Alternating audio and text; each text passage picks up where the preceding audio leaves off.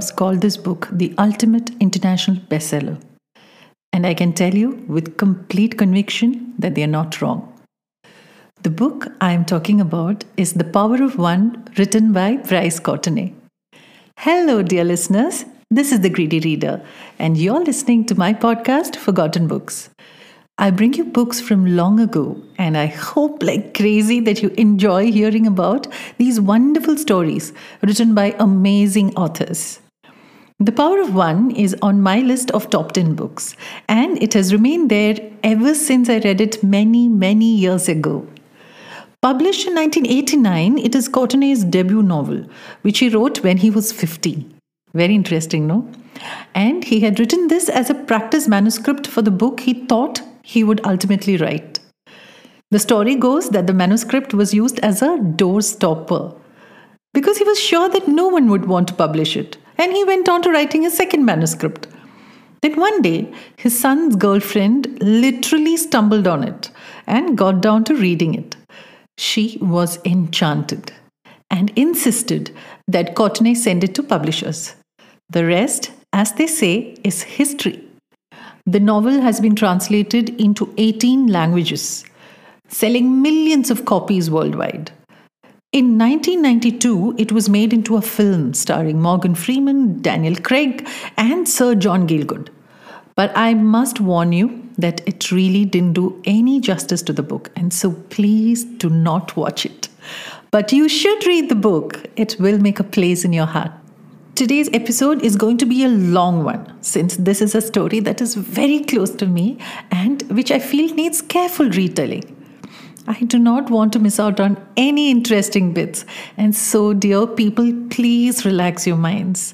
Sit back, settle down for a trip into South Africa along with all the characters of this wonderful book, The Power of One by Bryce Courtenay.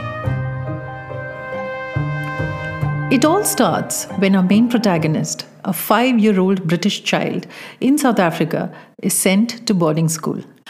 He is fatherless and he has been living with his mother and grandfather in a farm.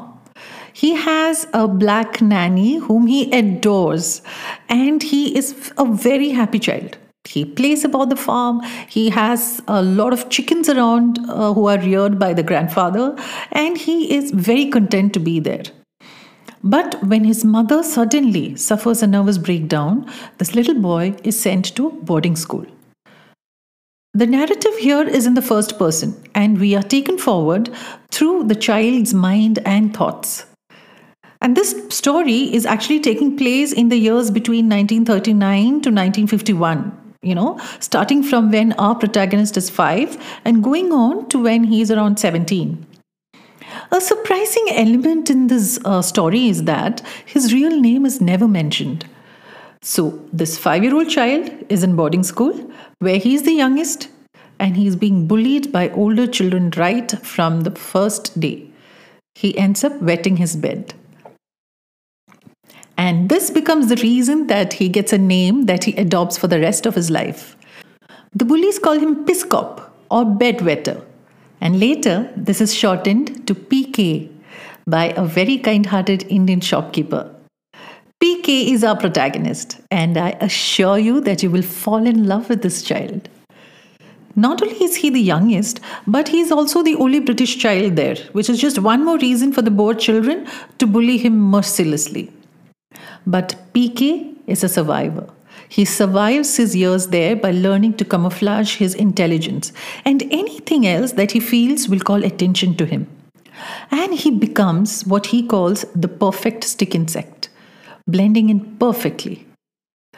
It's in his second year in school that PK gets a friend, a chicken, which he names Grandpa Chook because it reminds him of his grandfather. And the scrawny chicken and the little bullied child become the best friends. PK is highly intelligent, but he hides it from his teachers and the other students in his efforts to blend in. At the end of the school year, just when PK thinks that he has survived perfectly, he suffers a loss. This brings him to tears, and he says that the loneliness birds laid their eggs in his heart. He gets a further shock when he is told that he cannot go back to the old farm because his grandfather has shifted to another place called Barberton.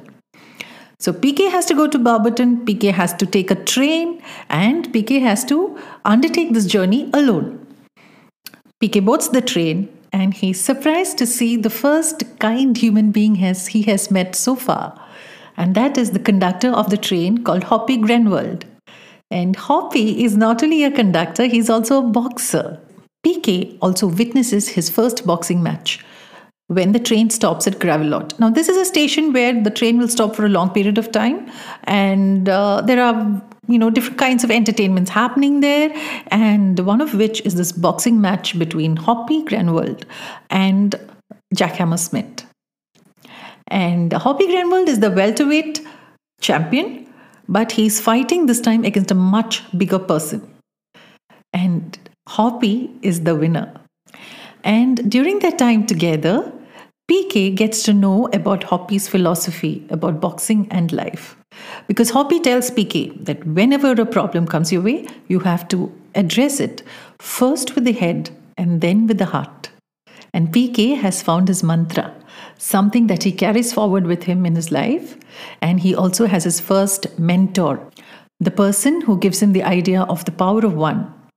So let's hear PK's words about Hoppy and the power of one. Quote He had given me the power of one, one idea, one heart, one mind, one plan, one determination. Hoppy had sensed my need to grow, my need to be assured that the world around me had not been specially arranged to bring about my undoing. He gave me a defense system, and with it, he gave me hope. Unquote. And PK gets a name in life. He wants to become the welterweight champion of the world. He has no clue how he's going to do it. He doesn't even know anyone else who boxes, but he plants the dream firmly in his mind. And there are a couple of other characters who he meets on this journey, and uh, they help to cement this idea, this thought of the power of one in his mind. And next day, PK lands in Barberton, a town known mainly for its prison. And he's alarmed to see that his mother, who has recovered from a breakdown, has become a born again Christian. And his beloved nanny, whom he had been looking forward to coming back to, has been banished back to her village because she refused to accept the new religion. The only constants that he finds are his grandfather and the two kitchen girls, Dee and Dum. The house is very different, much smaller than his earlier one. It's set a little way up a hill. The whole atmosphere there is different, and there is no farm around, and it, everything is different for PK when he had expected to come back to things which were familiar. PK has a lot of arguments with his mother who wants him to accept the religion. And after a particularly emotional argument, PK storms out of the house and ends up sitting on a rock that looks out onto the mountains behind. He can see the whole town laid out before him. And also the Barberton prison in the distance. At that time, he does not know that it's a prison, but he thinks that the architecture of misery has an unmistakable look and feel to it. It is at this rock that he meets the next person who becomes his best friend and teacher for the next decade an old German professor of music and botany who has fled Nazi Germany and settled down in South Africa in a small house which is halfway up the hills. Professor von Wallenstein, who PK calls Doc. So at this juncture, we could become aware of a change in PK's thought process and the style of narration. PK for the first time addresses the reader directly and says, quote, You may ask how a six year old could think like this. I can only answer that one did. Unquote. Doc and PK become inseparable. Doc is a man who considers gaining knowledge as a fundamental part of life. And PK is a boy who is highly intelligent and who is very unconventional in his thinking. So Doc talks to PK as an equal and PK is never told that the knowledge he acquires should be limited by his age and there are only certain things that he should know about. And his mind, for the first time, is set free. It's a beautiful friendship. PK says, quote, The loneliness birds had flown away, and I had grown up and made a new friend called Doc and had learned several new things. And good. PK learns to remove the mantle he had used to hide his intelligence because Doc is appalled that PK is dumping himself down. No, Doc does not like that. Doc says that it's not a crime to be smart, it is a crime to hide your smartness. So, Doc is also a collector of cacti and he's obsessed with them. And he brings a scientific temperament to this hobby. Each each specimen is carefully found out. Uh, you know it's both of them go together. Doc and pk go together exploring in the hills and they find out new specimens. They bring it back. They store it carefully. They bring it back. It is tabulated. The details are written down. Then they find out more about it the latin name. So this by itself is a kind of education for pk and this is what PK tells about those days. Quote Doc never talked down. Much of what he said would take me years to understand, but I soaked it up nevertheless, storing it in my awkward young mind where it could mature and later come back to me. He taught me to read for meaning and information, to make margin notes, and to follow these up with trips to the Barberton Library. Unquote. Now, Mrs. Boxall, the librarian, is the other person who becomes a part of educating PK. She refers different kinds of books and she looks on tolerantly at what she calls the eccentricities of Doc and PK. PK is also enrolled at the local school, but his true education is from Doc and Mrs. Boxall. Now we come to the next milestone of PK's life when he's seven years old. Because one day, Doc is arrested and he's taken to Barberton prison on charges of being an illegal alien. He hadn't registered himself formally when he arrived from Germany, and so he has to be imprisoned. But due to his advanced age and his skill on the piano, he is given some preferential treatment. One of which is that PK can visit him in prison and continue his music lessons. PK's interest is piqued by the fact that the Barberton prison has a boxing squad. Consisting of the warders and their children, this squad gets regular training in the prison gym. And PK convinces Captain Smith, the officer in charge, to include him also, although he's too small by their standards. PK becomes a regular in prison, and he takes his first step towards his dream, which is to be the welterweight champion of the world. After a couple of years, he's allowed to fight in a competition which he wins. And during those days, PK is befriended by an old black prisoner called Geel Piet. Geel Piet, according to PK, quote, was the new man of southern Africa, the result of 300 years of torture, treachery, racism, and slaughter in the name of one color or another. Unquote. Is a survivor Geel Piet is a fighter. Geel Piet is another person who blends and camouflages himself. And Geel Piet helps out in the boxing gym and proves to be an important influence on PK, both as a person and as a fighter. Prison is a place where PK's eyes are opened to another facet of life in South Africa the brutal side to life for blacks he starts noticing how they are treated by the whites purely because they are of a different race. The cruelty meted out to them is completely disproportionate to the crimes that they commit. And uh, PK realizes that, you know, often they are not even treated as human beings. And here we see PK's social consciousness being molded through his exposure to the life of black prisoners in Barberton. Doc, PK, and Geel Piet. They work together and they work out a system of writing letters to the families of the black prisoners in secret and smuggling in some essentials for them. And PK gains a following among the prisoners who thinks of him as a sign of hope for them, as something beautiful in their lives. Now, Doc is somebody who practices his piano at night. And the prisoners have noticed this they listen to his music, and in their minds, uh, they call uh, him a frog. So PK becomes the tadpole. And because of what he does for them, PK gets the name of the tadpole angel, a name that was to later become his fighting name in the boxing ring.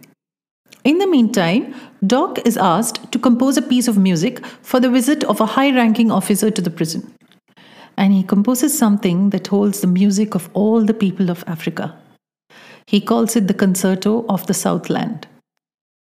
He involves the prisoners who practice through PK's instructions to Geel Piet because they are not allowed to meet each other. In prison, each tribe is kept separate, they are not allowed to mingle. Now, Doc's concerto was something that brings all of them together.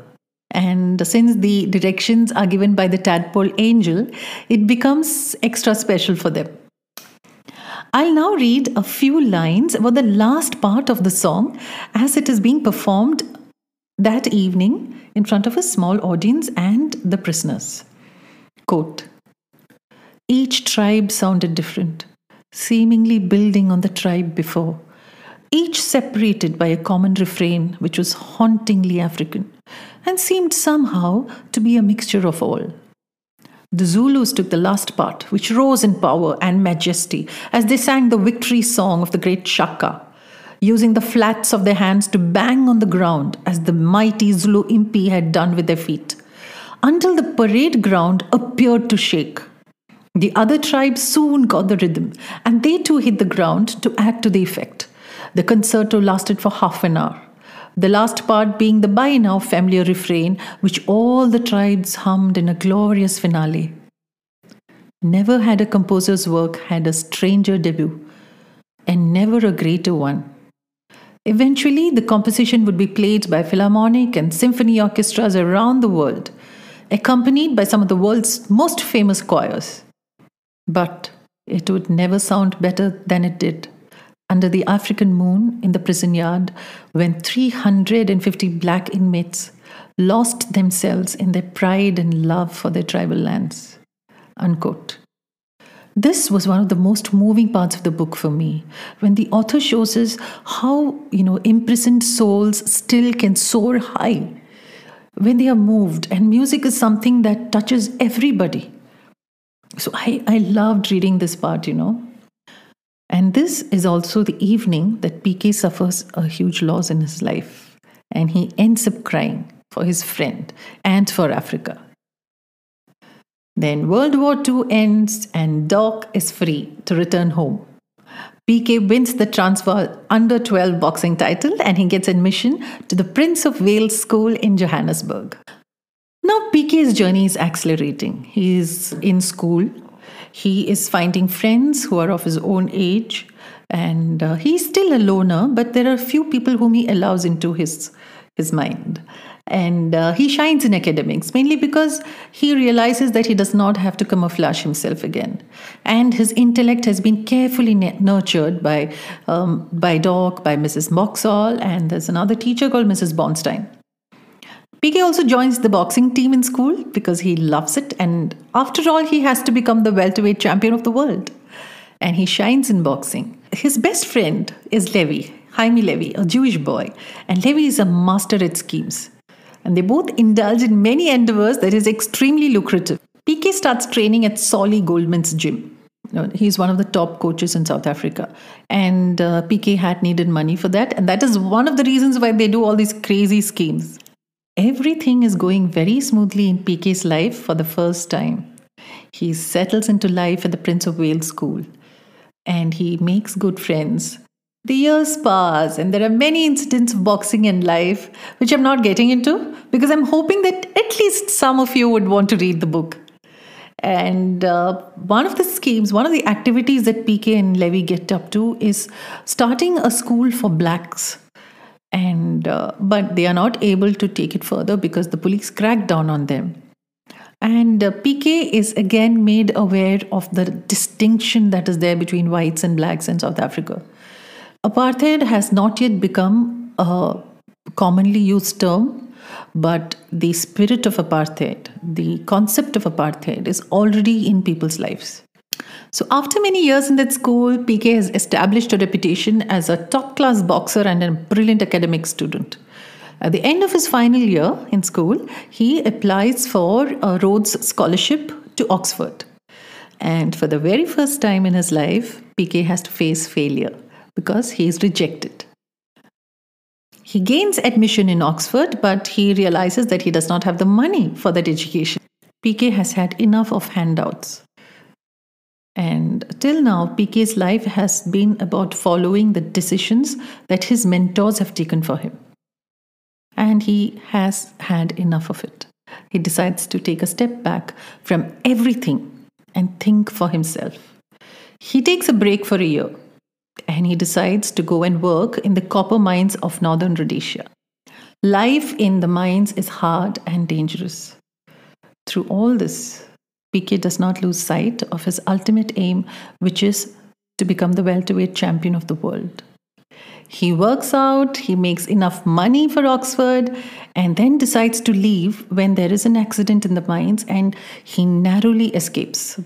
But a friend of his dies.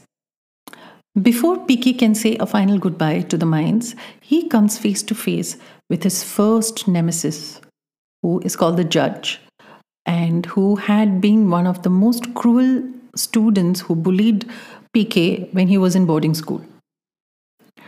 And also the boy who had killed Grandpa Chook. PK and the judge fight it out.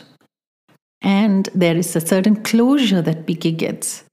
There ends this heartbreaking and powerful saga of the power of one.